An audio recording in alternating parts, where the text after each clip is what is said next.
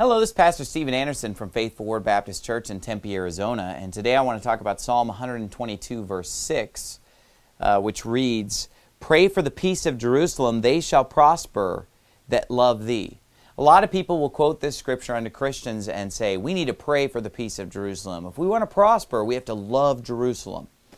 Now, first of all, let me say this. There is a prayer that I think would be appropriate to pray for those that are living over in Israel, and that is that they would be saved since 99% of them reject the Lord Jesus Christ as their Savior, we should do like the Apostle Paul said in Romans chapter 10, verse 1. He said, Brethren, my heart's desire and prayer to God for Israel is that they might be saved. If they're going to have the peace which passeth all understanding, it's only going to come through salvation, which only comes through believing in the Lord Jesus Christ. So that is the prayer that would actually make sense if we prayed that the people in Israel would believe on the Lord Jesus Christ and be saved and, and have peace. But a lot of people will twist this scripture and try to use this to say that we need to just pray for the prosperity of Jerusalem, seek their good, and that they would be protected from all their enemies, and that they would win the victory over there in the Middle East and be blessed by God. That is not what this passage teaches because if we read it in its context, it says, Pray for the peace of Jerusalem. They shall prosper that love thee. Peace be within thy walls and prosperity within thy palaces. But look at the next two verses. For my brethren and companions' sakes, I will now say, Peace be within thee. Because of the house of the Lord our God, I will seek thy good.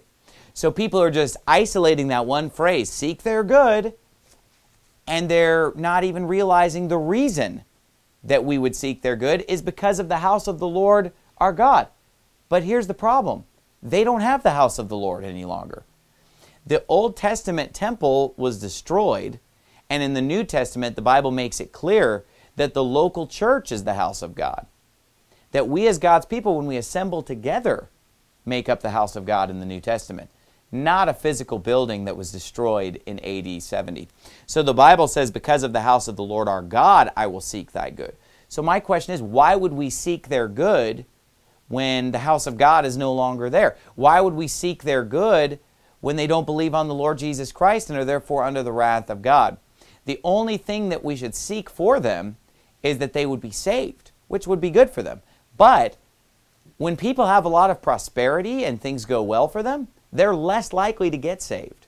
So, why would we pray for God to give material prosperity and uh, bless them militarily, that they would be secure and winning the battle over there when they're not saved and they don't have the house of God and they are not our brethren and companions because they're unbelievers? So, we need to be careful how we interpret this passage in Psalm 122, verse 6. Pray for the peace of Jerusalem should be a prayer that they would believe on the Lord Jesus Christ and be saved, not a prayer that they have material prosperity or that they defeat their physical enemies in the Middle East.